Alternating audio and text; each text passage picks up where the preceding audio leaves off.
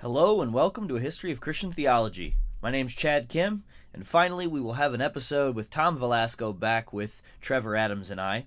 Um, we are so happy to have Tom back, and this recording uh, was made a couple months ago, but he had just gotten done uh, traveling and doing a few different things. Uh, but we were very excited to have Tom back. Um, this episode is probably going to be a little bit different than some of our typical episodes. We're going to engage deeply with Augustine's Confessions, Book 9, but we're also going to discuss some personal um, stories of sort of addiction and uh, how we have felt in some cases sort of instantly changed and other cases not so instantly changed. So in book 9 augustine talks about uh, how god freed his will to love him. He says um, in, in book 9 but where was your right hand in that stretch of time so weighed down with its years? From what deep what deepest hidden place was my free choice in an instant called out the choice to place my neck under your yoke, and my shoulders under your light load. The load that was yours, Jesus Christ, my, my helper, who bought, brought me out of slavery. How delectably it all ha- it happened, all of a sudden, all of those in- inane uh, de- delectations weren't there any longer. I'd been terrified of losing them, na- losing them, but now I was delighted to turn them loose. So Augustine describes it as if it's almost in an instant his whole set of desires changed um, because of this grace uh, that that unlocked his will, basically, that freed his will um, from his previous desires. So so Tom, Trevor, and I actually uh, get a little bit personal about some of those things that we have struggled with, and we just ask generally about what this means for the Christian life. That in some cases it seems to be, uh, uh sometimes it seems like it happens in an instant, and other times change takes even a lifetime. Um, so I hope that you appreciate this uh, little more personal episode. Um, I would also like to say at this sort of long introduction, we've had a couple of really good questions on our Facebook page. Um, I believe they are open that anyone can see them. Uh, Weston Adam asked us about a episode that we had done um, almost two years ago, uh, where I said something about Christianity and Enlightenment robes, and he connected it to Hegel and just had some really nice things to say about how good the podcast has been for him. As well as Wendell Cook also asked us about the priesthood of all believers and what we've seen in the church fathers um, as far as that's concerned. So, all that to say, we really do appreciate your engagement and your questions. Uh, so, please keep sending those in. We would love to hear from our audience um, and love to hear hear what kind of questions and things are going through your mind, um, and hopefully we'll be able to feature some of those on the podcast.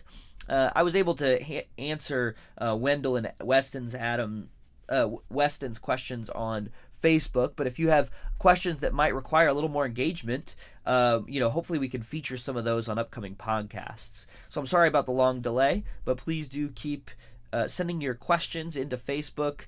Um, as well as you know think about supporting us on patreon leaving a comment or review on iTunes, all of those things help um, keep our engagement up. We're nearing uh, 500 likes on Facebook, and we're really getting some good traction. We're also on uh, Twitter at theology. Uh, at the the it is at theology x i a n, uh, which is kind of a shorthand for Christian theology. So.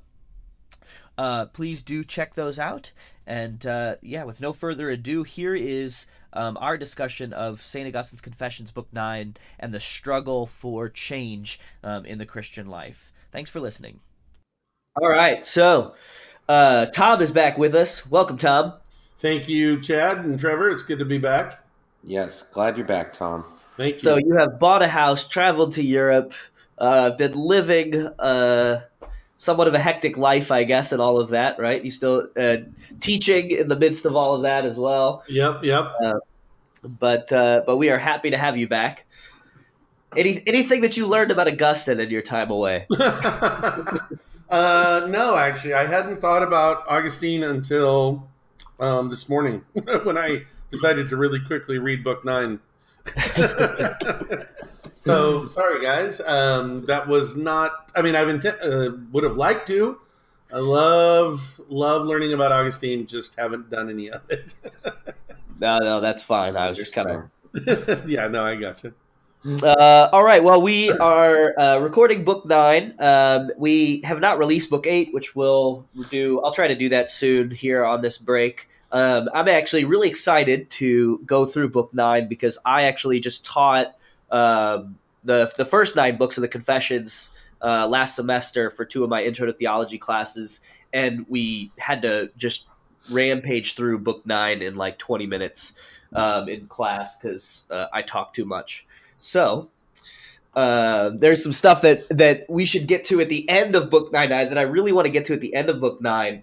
Um, but I but before we get there, which is a lesser studied section, uh, basically book nine begins with Augustine the Christian, um, and so you know we Trevor and I went through his transformation in book eight um, and exactly how he moved from the place of uh, sort of being shackled to his um, shackled to his sin, um, and then he was sort of seduced forward by charity, um, and and God gave. Essentially, it's a story of a change of will, uh, which is only going to happen through the power of grace uh, of God to unshackle Augustine to his um, bad habits. So August, uh, so Trevor and I went through the problems of habits and um, uh, poorly formed desires and this sort of thing. Um, but so Augustine is unleashed. Um, and then he says uh, at the beginning of book nine, Master, I am your slave. Well, so this is a translation that I was using in class, Sarah Ruden's translation, which may be as good a place as any to start, actually. Uh, so she says, Master, I am your slave. I am your slave and the son of your female slave. But you have torn my chains apart. I will offer up a sacrifice, uh, offer up a sacrifice, the praise of you. Let my heart and tongue praise you, and let all my ba- my bones say, Master, who is like you. Um, and then he sa- he says, Let them say it, and you, so that is God, answer me and say to my soul, I am your rescue. So um, I, I, guess I wanted to start there. So now, so Augustine has been unchained from his uh, desires for sex and for power and for money and for fame. But he says he's a slave in her translation. One, I think we could talk about whether or not it's appropriate to talk to call Augustine a slave. That is her translation for the word servus, which could be servant or slave. But second of all, so if Augustine is now in servitude to God, what does it mean that he has uh, been unchained from his poor desire, his poor his his his malformed desires. well, I think that is actually the question. I mean, that's and it's a question I think that plagues has always plagued Christians up to today, right? I mean, it's really just riffing off of New Testament imagery. I mean, uh, you know, the, the scriptures speak of us being slaves to sin um, and then becoming bondservants to Christ, right? Uh-huh. Um, but what does any of those things mean? That's super unclear, right? Um, so, for instance, uh, whereas I, I, think all, I mean, Christianity has always taken it that when you become a Christian, there's that transference, right? I'm no longer a slave to sin. I am now a slave to Jesus. Does that i mean what is the practical effect of that? Does that mean that i no longer have that desire? Does that mean that i no longer struggle with that particular sin right? Um, i mean this comes back up in his talking about his mother right? About monica because her slavery was um, to alcohol uh, is what you know he references he references again as he right. kind of runs through her story at the end of book nine and he speaks in the same kind of language that I don't know that he uses the word slave, and I certainly don't know the Latin because I haven't been reading a Latin version, so I don't know if he says servus or not. Um, so for her, for her, he uses two words, ancilla and fabula Mm. Um, so one of them, yeah, there are variations on the same, uh, but yeah, yeah. So, so then, but so when you break free from that slavery, does that mean you don't use it anymore? You don't do it anymore, you know? Um, and that's never clear to me. It's never clear. It's not clear to me in scripture, and it's not clear to me from what Augustine says because he doesn't. He doesn't say that he never has a, a concupiscent, as my translation says, desire. Again, he just talks about being free, no longer being a slave to that thing.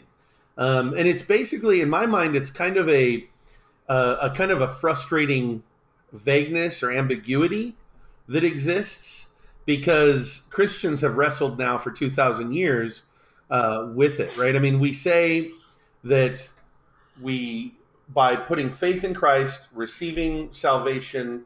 Uh, as Augustine said, you know, he adds he, he includes baptism and the, the regeneration of baptism. We've said that that leads to a change. Um, everybody right. seems to acknowledge that means forgiveness and a hope of heaven. Um, uh, but the the difficult thing is to what degree am I supposed to have literally been changed?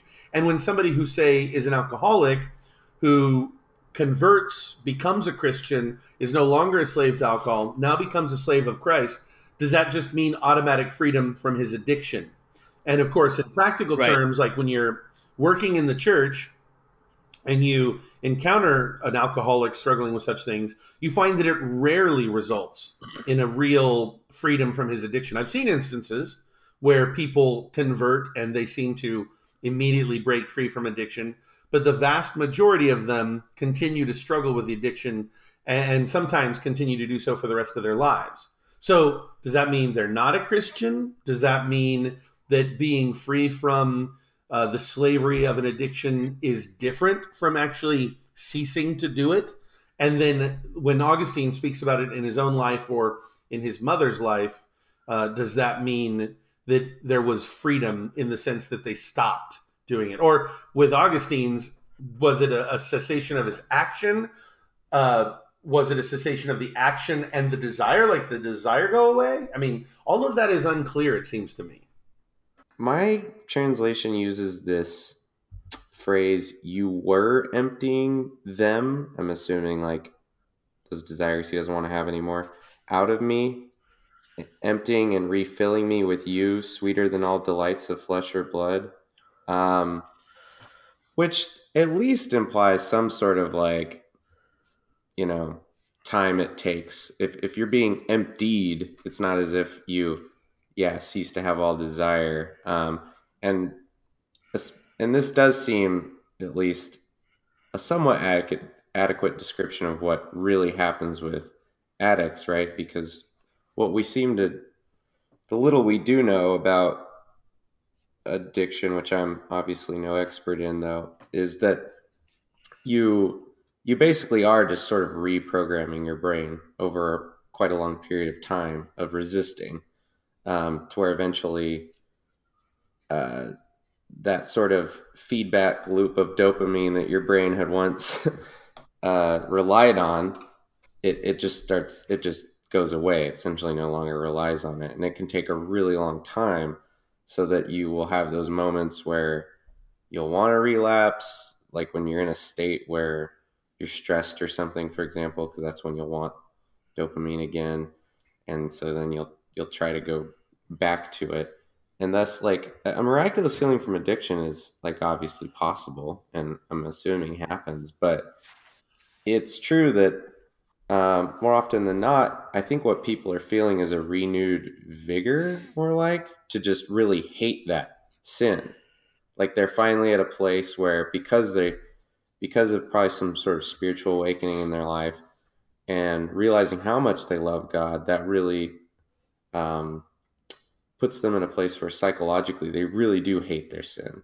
So that even when they sort of feel, I said, I guess uh, that really strong temptation. It's maybe there's something deadened about it. But yeah, to use the language of um, servant or slave, it might just be that. It might be, I don't know. I mean, I'm not saying this is exactly what Augustine thinks, but I think one way to think of it is just you sort of are in that right mindset. Um, you're in that servant mindset, you might think. Like you you believe of yourself that you are to serve God, and that allows you to sort of hate this, hate your sin. The same way that if you were really a servant to a like a person here on earth, another human being, you wouldn't uh, do things that your master didn't want you to do. So I, I'm not, you know, I'm not like exactly clear on what Augustine's actual thoughts are, but he seems to at least from that passage, and I don't know if my translation's, you know, off, but using the language of emptying them out of me, if it's like a process that's happening, um, it may not be this all at once miraculous thing such that you'll never sin again, which I think is, I, I think is obviously kind of naive. but it's more like taking a drug that slowly cures you and you just keep being administered essentially until you are cured but Now, Chad, Yeah. Chad, I have a question real quick. Um, because I have a vague recollection of reading a quote of Augustine's at a certain point, um, Uh-huh. in which he says something along the lines of, uh, and I'm going to butcher this. So uh, something along the lines of uh, Adam, uh, Adam was free to sin and free not to. Uh, after Adam, we were not free to not sin, and now we are not free to sin. The implication being something like we're incapable of sinning now that we have converted. Right. Is that a is that faithful to what he said, and is that what he means? Yeah, so it's a good question. So there are like there there are usually um there are usually four versions of this, and I'm going to get them wrong. It's non posse non peccare, posse non peccare. I can't I can't remember, but there's like there's like four different ways that this is said, um, and and they all have to do with various uh, sort of stages in. Um, I guess you could sort of call it the order of salvation, uh, dating back to Adam. Yeah, so it's it's not possible for us not to sin in the state that we're in now. Um, but I want to say that full justification is the case of it's not possible not to sin. That is the ultimate good. But I don't know that we're necessarily assumed to be in that uh, as soon as we make the transition to um, whatever that means to become a Christian. Oh well, I, Um, I'm so, like- sure when I read it, I didn't read it in the context of a of an Augustinian work, but I do know, Oh, okay. like I know it was quoted by somebody, and I know the person quoting it at least applied. Sorry, I hate having these vague references. There's nothing worse than somebody Yeah. sitting up there and right. and saying, "Oh, I remember reading once somewhere," blah blah blah. But the person quoting it definitely implied that the state in which we are incapable of sinning is the state of the true believing Christian. And it, at least the, I remember, it seemed like that's what it was saying from what I was reading in the text. Um, you know, and and and what's more is, of course, there is scripture to combat such a view, but there is scripture to justify such a view as well, right? Um, you know, in First John chapter three, uh, and I'm gonna have to look up the the specific verse, but it says that God's seed abides in us once we're born again, and we cannot sin, right? Um, Yeah, so I would say um, I don't actually remember uh, where these are supposed to be. Oh, I guess it's uh, it's in the Enchiridion uh, where Augustine says this. But yeah, so the the fourfold form of this is the pre-fall man Adam is able uh, is uh, he can sin um, and he ca- uh, and he can not sin. yes. Um, and then post-fall man is he's not able not to sin, so he, He must, sin sin. and then yeah then the reborn the regenerated the christian not yet glorified but christian is able not to sin and then the final glorified human is unable to sin non posse uh, peccato that's- so That- yeah so that's that is the glorified yeah That's definitely not how I heard it. I heard it there were three options, and the third is the born again, regenerated one, and he's incapable of sinning. It'd be. Are you actually looking at it right now, or yeah Okay. So the one that you look has four. So now we are. So so Yeah. according to that re, uh, reading, that translation, what it's saying for the born again, uh, regenerated person is now we are able not to sin, whereas we were not prior to regeneration. right Okay. Yeah, so it's it's what what God does, um, what what the, the what grace does literally is grace gives us the ability to not sin. Hmm. Right. Interesting. Yeah. Um, and then and the final the final sort of uh, the final union um, of of our not, not you well our our final uh, well if, if I guess if my advisor's right um, Father McConey thinks that Augustine actually has a deification um, uh, sort of uh, atonement theory if you like um, so that we become full participators in the divine nature. Um, so glorification will be full participation in Christ's nature, such that we are unable to sin. Yeah. And and that sort of the, the final working of grace is us coming to the state where we are unable to sin. So, what? Okay, so if you don't take the deification view, at the very least, whatever the full working out of grace is that we are so repaired to our pre-fall state that we are again, uh, or well, that actually we're sort of moved even above our pre-fall state uh, because we are unable to sin any longer. Interesting. Hmm. Yeah, it's it's you know this it's tough. I mean, thinking about these things in theological terms and then thinking about them in practical terms. Um, right. I mean, it, it, seems to me that one of the big concerns that the church pastorally should have is how to deal with addiction because addiction is so one prevalent, rampant, and destructive, and then also I think because the course of our culture is to answer addiction in many instances, not always, by just saying, kind of ignore it. You know what I mean? Like, just like, unless it's something that is like super destructive, I think our culture tends to say, um, let's just allow, let's normalize the addiction in a sense. And I'll, I'll give an, ex- an example. I listened to, so for our audience, many of whom I no doubt have not seen me, I have an addiction to food, right? To eating. I'm I'm extremely overweight and struggle with uh, really poor eating habits and have for you know all of my life, pretty much like for the most part, forty years.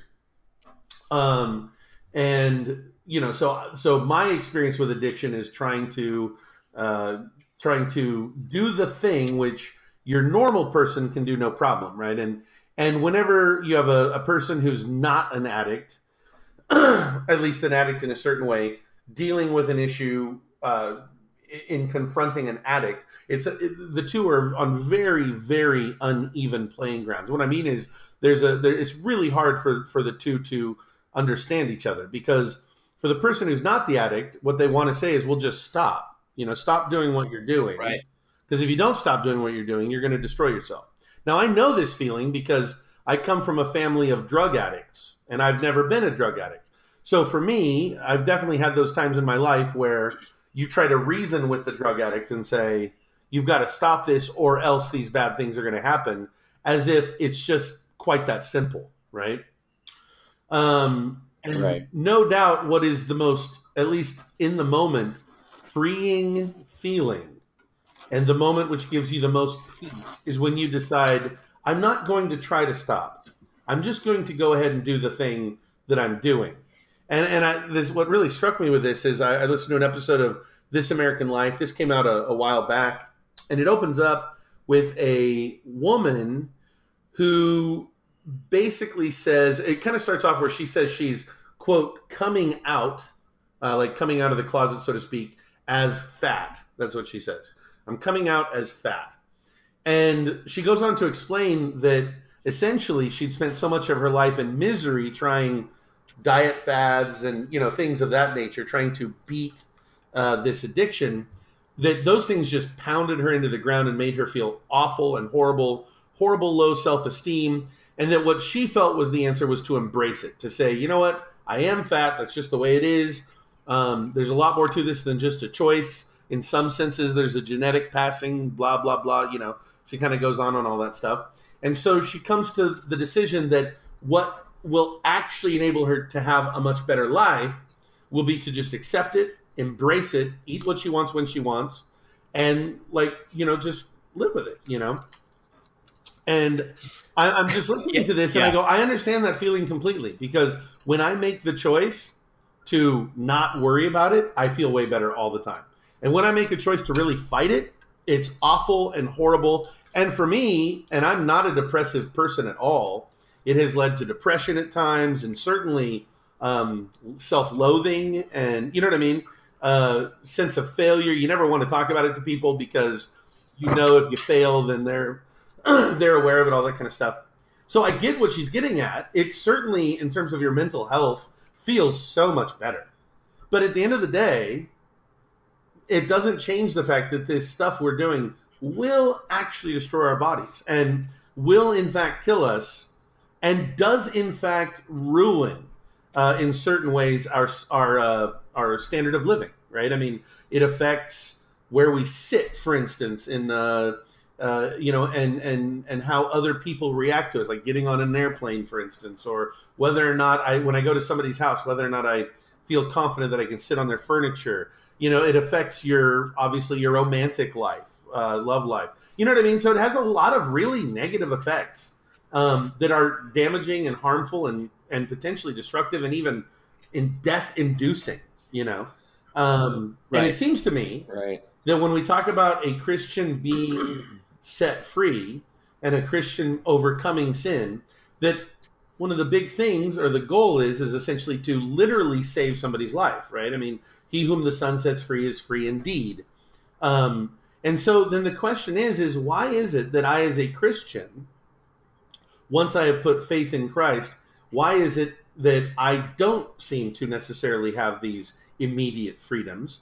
And and and here's the other thing: is there something I'm missing that if I were to do it, eh, or or maybe am I not the right kind of Christian, or am I not rightly embracing Christianity or something?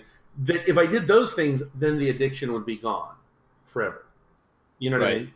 Now, of course, I come at this as because I believe I have lots of addictions and and have had lots, and I have had addictions that I have overcome. And here's the weird thing: when I look back on addictions that I have overcome, I don't really know exactly how I did them.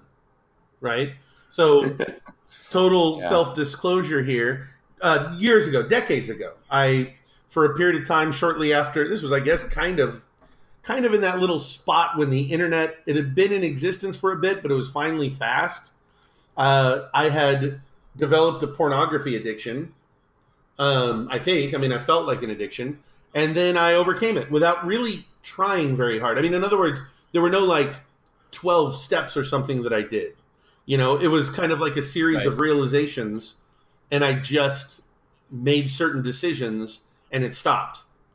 Which I have counseled and worked with many people over the years who have a pornography addiction who can't do that or at least seemingly can't right they they they know how destructive it is it has significant impacts on their families and they just cannot bring themselves to stop using you know so yeah well sorry, all i was going to say yeah, is i don't know how to transfer the two like you would think since i have overcome one addiction I would therefore be able to overcome another, but that has not proven to be the case.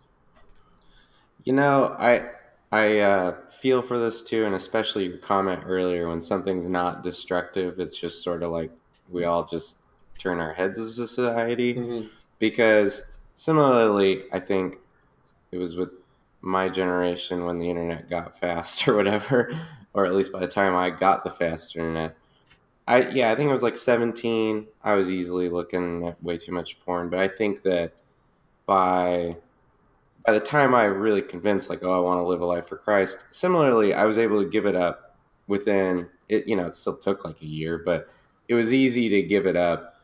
Um, or at least relatively easy, I think, compared to most people, like you described. And again, I also don't really know how. I think it was just more like it actually started to kind of disgust me in ways. I think that's it's my only theory. But there were there's plenty of other things, and even to this day, like I'm you know I'm a student. I'm paid to be a student too. I'm trying to like actually focus, you know, full time, no matter what, on things I need to do. And yet it's so much easier to stare at YouTube for sometimes literally up to just three hours straight and not do work I'm supposed to do. Yeah. And things like that they're just completely brushed off because it's just like whatever you were lazy that day you were and but it is really annoying not being able to control because i'll literally get up on a day because there's a lot of unstructured free time when you're a graduate student and so it's just up to you you got to just muscle it through you got to do the thing and yet you'll just blow off a productive day just doing stupid things like just you know oh and you'll convince yourself that oh i need to go do this i need to do this and you'll actually avoid work essentially. And it's the worst when you do just blow it off by literally just sitting on the internet or staring at your phone. And then you feel really bad because you know that you're easily just as addicted to these things mm-hmm. as anyone can be addicted to anything else, and yet it's just nobody's there to chastise you really or putting pressure on you. But um, and yeah, but then when you meet other people, like I had several family members who also were addicted to drugs, you just want to tell them, well, don't you care about this? Don't you care about this? You should just stop because if you cared, you'd stop. But then when you have this benign, you know, seemingly at least benign addiction, um, that same pressure doesn't feel there. But anyway, yeah. Well, and it's funny you say seemingly benign because that's one of the the things that you know most. I mean, I, I honestly can't even think of an addiction that truly is benign. It's more like socially benign because you know you just. I mean, I'm just starting to hear the words that are are coming out about just how destructive these these uh, screen addictions are. You know what I mean? We I don't even think we know the full mm-hmm. ramification of just how how horrible those are going to be in our lives. You know, in a, in a big picture sense. Um, I did have a, a, friend of mine who's an MD. Uh, sorry, that's not exactly accurate. I just started telling an anecdote the wrong way. I have a friend who has a friend who's an MD, and that that doctor told my friend that in his uh, actually he's a pediatrician. He says uh, that there are two kinds of kids that he encounters: those who have no allowance for screen time, and those who have no restriction on free on screen time and he says and the the and he says they're two entirely different kinds of kids. You know what i mean? And and it's not just wow. an, it's this is not just a judgment assessment. He's talking about in terms of their health. Like one is a he says a health emergency and one is like strong you know? And and he and he is seeing that that the one group the no screen restriction just growing and growing and he's saying it is absolutely destroying uh, these kids you know. Yeah. yeah. Well, that that is. Uh, we we've talked touched on a lot of subjects here. First of all, I, I mean, I I want to like you know this is I guess the podcast has taken a kind of different turn uh, than it normally does. I don't think we talk about ourselves too often. Yeah. Um, so I I, I want to just sort of acknowledge and appreciate Tom for sharing so, some stuff as well as Trevor. Um, and you know ho- hopefully you know this too will be beneficial to whoever's listening. So that is to say we're reading Augustine, and and all of us are more sort of theologically or philosophically inclined, uh, but that you know we're reading this stuff in part because we think it is uh, beneficial to our lives as Christians. Mm. Um, so to what extent to what extent Augustine can help us really, let's say, help us be a better, better reader of Scripture, um, and and therefore uh, have a better sense of of who God is. Hopefully, that is the case. Now, what we have basically uncovered is that Augustine just sort of we could almost say punts because uh, he doesn't exactly give us what is the secret sauce yeah. uh, to stop these addictions. Um, right. When you all were talking, I was thinking about uh, I've smoked cigarettes off and on for a long time, um, and the, the the the last time that I quit for the longest time. Um, my therapist said, "Smoke cigarettes that are disgusting to you." And, and, he said, "Smoke cigarettes that are disgusting to you." And it was at the same time that I also developed a biking addiction. Um, and so the combination of me riding uh, hundreds of miles a week and smoking uh, natural American spirits, which I thought were disgusting, um, I would want to vomit. uh, after and I because like actually sometimes when I was done riding, all I wanted was a cigarette, and then I would smoke something that made me want to vomit. And so the combination of vomiting from exhaustion and bad cigarettes, I eventually just quit. Uh, Paid for by the Camel nice. Corporation. yeah, that's right. Uh, whatever. I, and, I know there's no Camel Corporation. I don't know. Whatever. Whoever makes Camel cigarettes or whatever. I just... Yeah, I don't. I don't know. Uh, but that was that was my that was the one that I was thinking about. But the the deal is, just because I told you a story about something that I quit, uh, doesn't mean I have a corner on the market for how to quit other things. Um, and like I said, in some respects, you could say I traded one addiction for another. Now I have a basement full of I think I've got seven bikes at, right now. Um, and so you know, I have a different addiction. Yeah. Uh, but but maybe maybe more socially acceptable, and certainly not as serious as the other ones uh, that that you all have described. Mm. So I just sort of wanted to acknowledge that and appreciate that, and hopefully, like I said, provide a window into you know uh, that one of the biggest problems in theology right now is the uh, is the gap between what is sort of theoretical knowledge and practical knowledge. Um, or that is like, you know, we could call it ortho, orthodoxy and orthopraxy. For a long time, and maybe in large part due to the Enlightenment, at least that's some people's theories, um, Christians too often just thought about how do we get our beliefs straight, but they weren't were worried about how they get their lives straight. And so to be a Christian, first and foremost, just meant the set of things that you believed. Um, and it wasn't the the principles on which you acted, um, or it wasn't uh, the things that you did that made you a Christian. And you know, part of this is the problem between uh, you know grace alone versus uh, you know grace and works, and some of these sorts of things too. Um, but but hopefully what we're seeing and, and i think a lot of theology is trying to address is that christians are also called to holiness um, and christians are called to you know, sometimes this is called sanctification uh, in more reform circles. Um, but but Christians are called to some form of change in this life, um, and so whatever we think about in our theology, if, if it doesn't have some connection to the actions that we take, uh, we we should we should wonder about uh, you know to what effect is that theology uh, or to what good is that theology you know uh, James says that even the demons believe um, in God, right? So Augustine takes this and says that some believe that God exists, but some trust in him as God. Um, and that trust, he would say, transforms us into the kind of people um, whose actions follow from or or are work in consonance with uh, the things that they believe about God. So I, I could stop there. I have a bunch of other things that I want to say about what Augustine might actually be saying, but if you guys want to respond to that.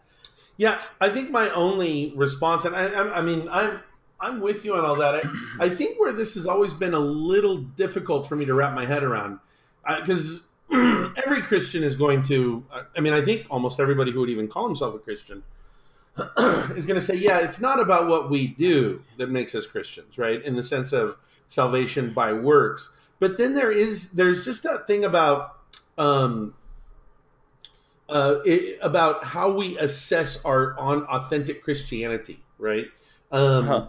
Because of course, you know there are lots of passages of scripture which seem to imply, you know, that we judge people by their fruits, uh, by by what we see. Not we, but you know that that that's how we can tell whether or not one is a Christian, so to speak. Uh, the entire book of First John almost seems dedicated to this, like how to examine yourself to see whether you're a believer or not. And with these, there is sometimes this implication that uh, or there is often an implication that if we are truly saved, then there is true change, right? But here's where I think the confusion comes in. The nature of that change is vague. Um, in other words, it's very hard for us to kind of lay down what is the absolute like like so. For instance, um, if the nature of the change is that I don't ever sin again, um, then in a sense the vagueness is gone. Now I know what the measure is, and if I sin, then I'm not a Christian. And now I please not it's not now in this line of thinking, that's not to say that um, by not sinning I save myself. What I mean is is that this theological stance might say that if Jesus saves somebody, he makes them non-sinners and therefore they don't sin. Now, by the way, uh, to everybody listening, I don't believe this.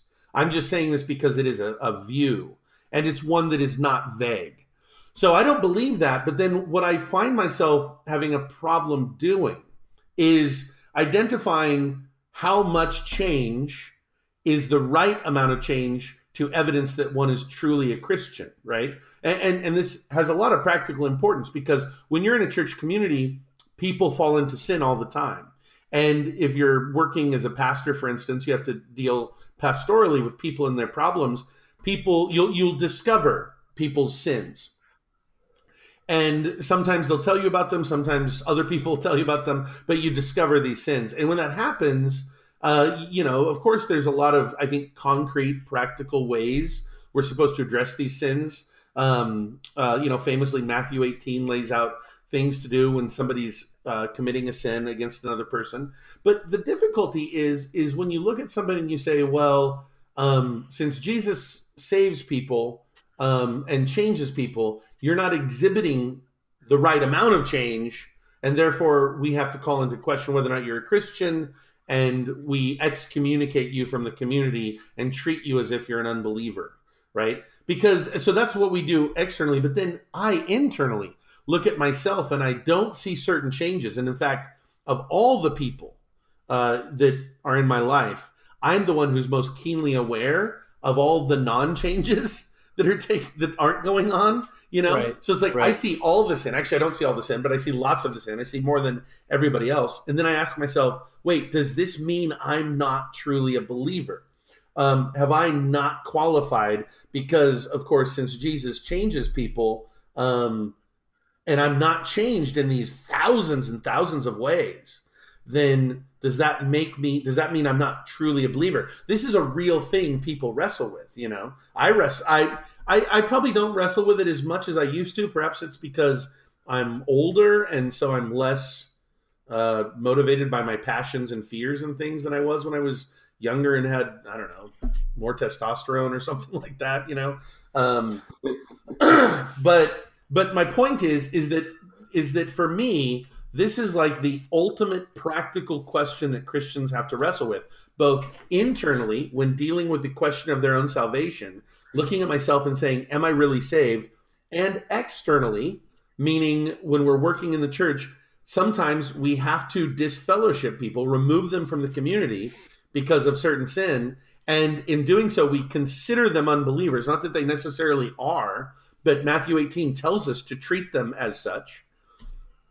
And so in doing this, it's like at what point, like where where are the lines and how do we define the lines? And of course, I and I feel really bad for our audience. I don't think I, well, we're not going to be able to just give an answer. I think we're going to be as vague as Augustine. but uh, you know, and I think I, I I don't want to overstate the this the the difficulty in this. I mean, there are plenty of instances when you're when you are interacting with people and you go, yes, this person is doing something unrepentantly that we have to consider as a disfellowshipping sin. Um, and then there are others which we go, oh, they're repentant, they're working, they're trying, they're they're grieving, and we we show compassion and mercy on them. And then for ourselves, you know, I think we have faith and confidence that we're saved in spite of the sin that we experience. So I don't want to make it sound like such a bleak, horrible thing, but I do have to admit we're not going to come up with just a strictly concrete set of criteria. And Augustine doesn't do that either, and um, the Bible doesn't seem to present it either. Um, I think if there's one thing I would want people to take away from all of this, it's maybe a humility in addressing these kinds of issues, because it seems to me that Christians can be super flippant in the way that they'll condemn somebody for certain sinful practices and addictions within the church and will just deem them almost offhandedly as non-believers. And if you ask them they'll say well jesus changes people and christ produces righteousness and if there isn't righteousness you're not really a christian. And i can i get that. There's lots of scripture to support that. But if you stop and are introspective for even a moment you would have to apply that to yourself i should think and and in applying it to yourself you would go oh my gosh do I not qualify? And maybe I should be a little slower to to rush to judgment over everyone else. Maybe that would be the one takeaway, I guess. Um, but Well, when we're talking about uh, transformation, like we talked a little bit, Monica clearly had some some drinking problems. yeah, um, so there, there's something that he talks about that. Um, I, I I think you know separating out what these addictions are, what kind of addictions we're talking about, um, and what kind of things that God changes is probably important. But I thought that this would actually be an interesting way to. Uh, I'm going to jump ahead in the book. So we've talked about uh, Augustine. His he has no doubt in his mind that his mom is a Christian yes, um, and and she had this sort of addiction as a child.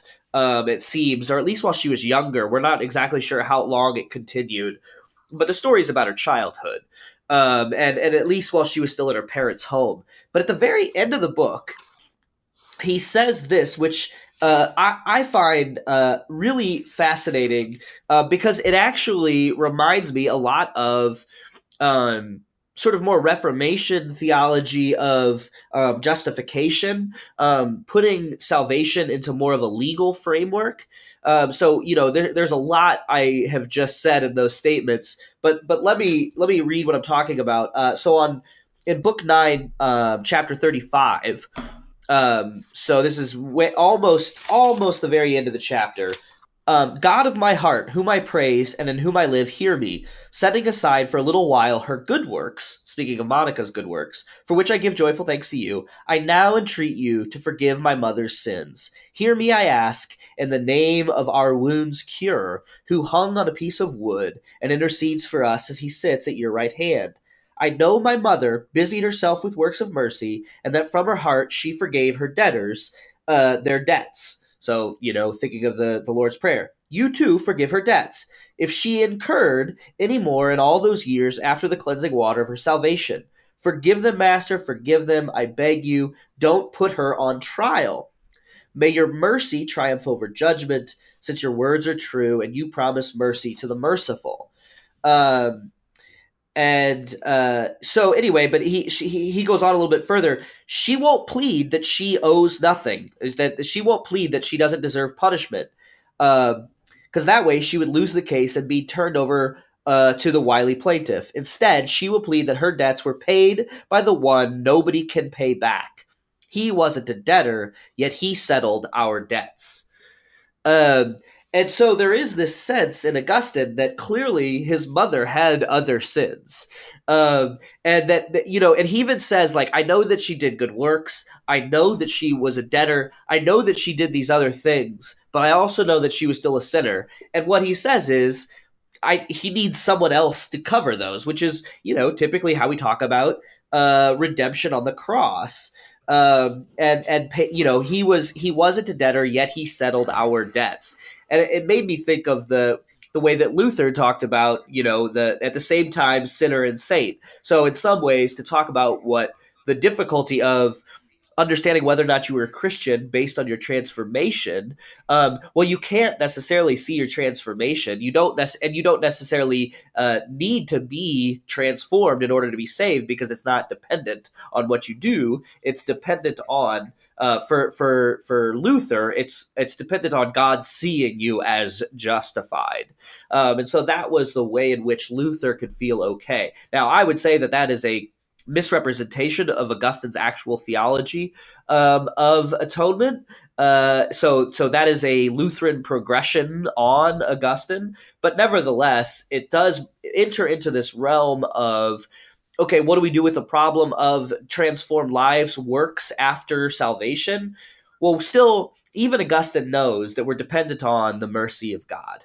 Um, and even his mother, who clearly sinned, uh, additionally, and did all these works, she still needed the mercy of God. There wasn't a sense in which your uh, that, that a person's works um, were enough uh, to sort of earn the heaven because there uh, earn heaven because there's only one who had no debts, and he's the one who forgives debtors.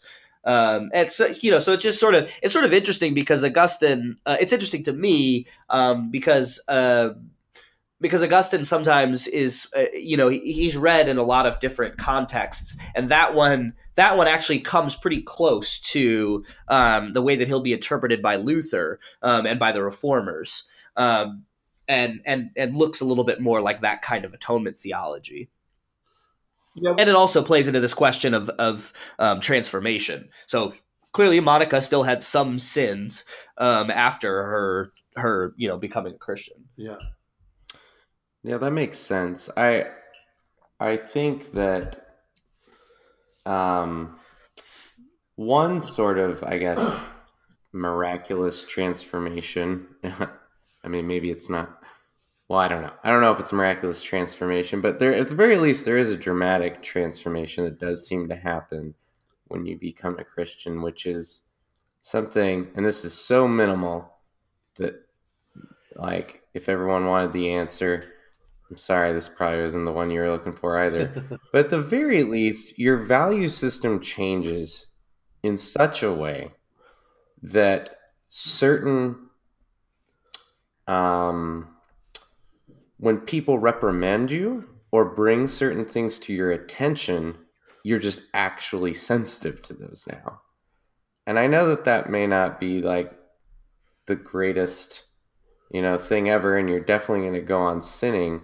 But I think this is at least somewhat consistent with even what we just read and, and possibly even consistent with that theology of canceling debts because it's the idea that once you realize someone has canceled your debts for you, if you're truly appreciative of that, and you also are now trying to belong to a community of Christians, you at least are now you have like new dispositions maybe as a person as part of your character that you that you slowly form um, so that if someone says hey what you just did was prideful or vain um, whereas before you may not even really care. I mean yeah sure society may not like it but some people are just jerks in certain ways and proud of it I mean, so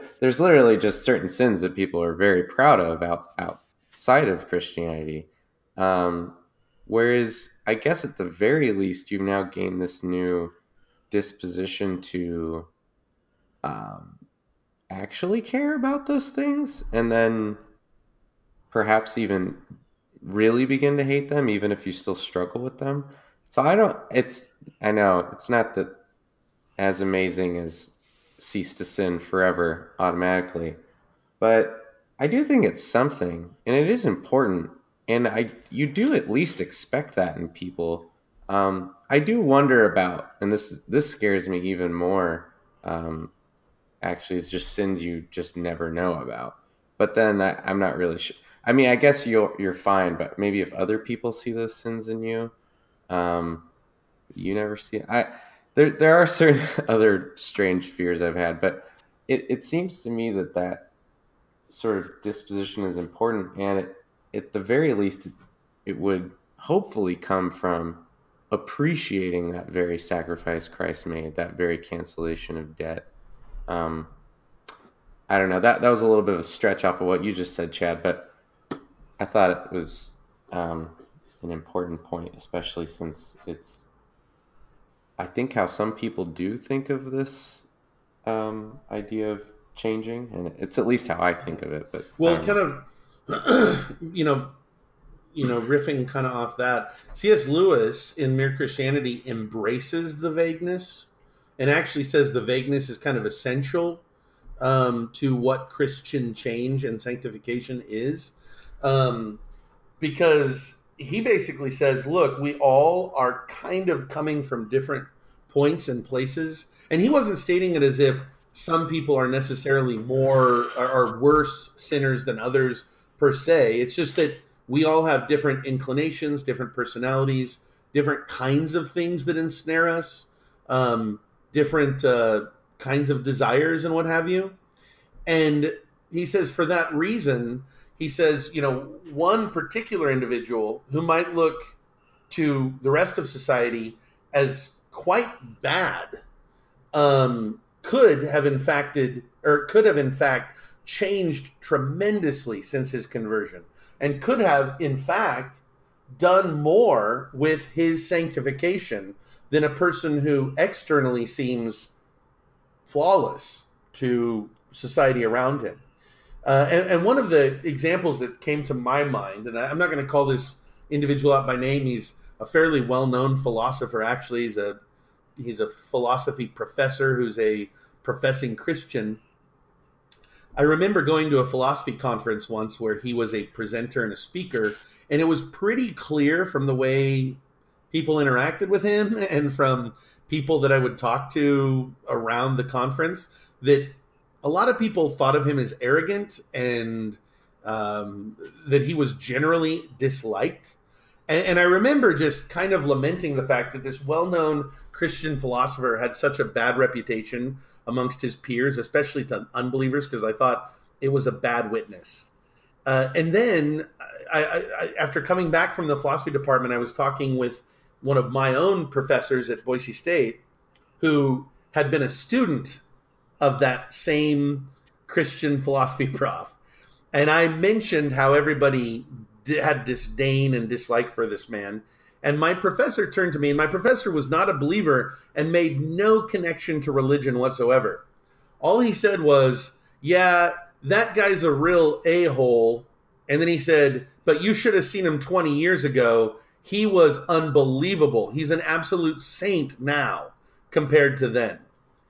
And so, what he was unknowingly reflecting on is that after this philosopher's conversion to Christianity, he has changed and apparently significantly and had apparently become far more humble and kinder and nicer you know.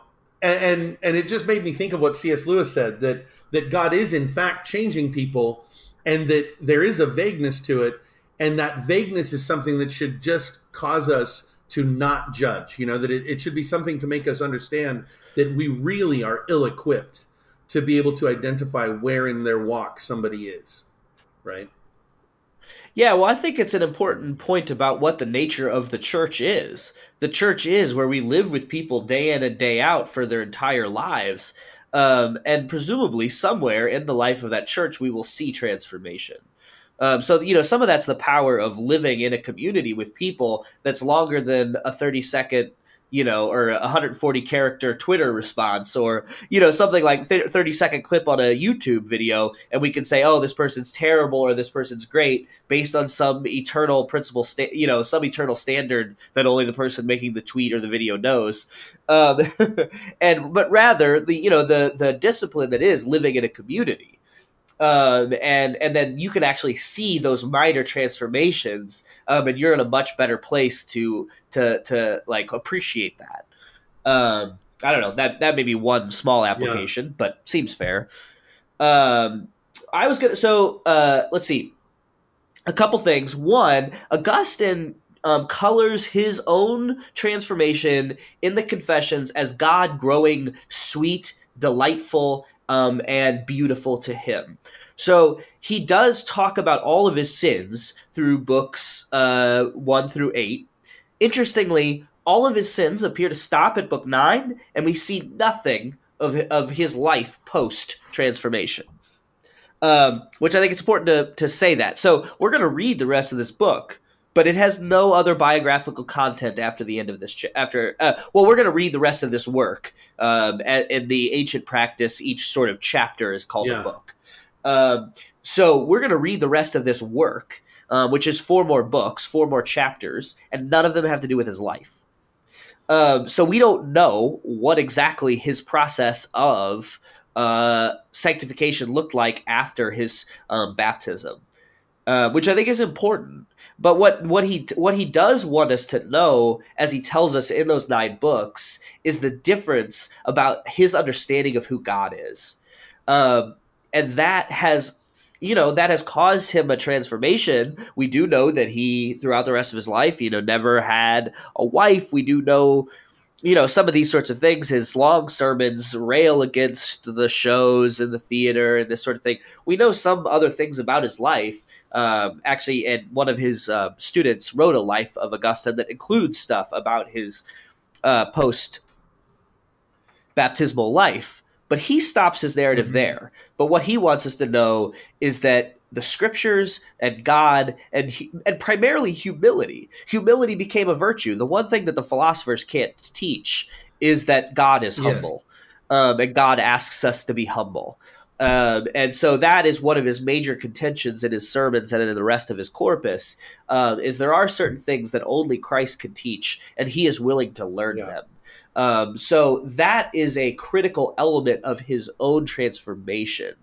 Um, and so it's so other uh, scholars, uh, you know, scholars in the last 50 or so years, 100 or so years, uh, have said that Augustine's transformation, that seems to be very immediate and abrupt in the book, should actually be understood to be a lot longer. Um, he just doesn't give you that. Um, you know, what Brian Dobell is one who's who did that, but he actually talks about even his Christian convictions um, take longer to be drawn out than their then they're sort of truncated uh, in the form of this book. And he thinks that the conversion process is probably four or five years. Uh, but uh, that that aside, I think we should remember too what Augustine wants you to see in his transformation is now God is sweet, um, God is humble, uh, God is delightful, and all of the none of those things were true for him before, uh, and so that that also leads into his uh,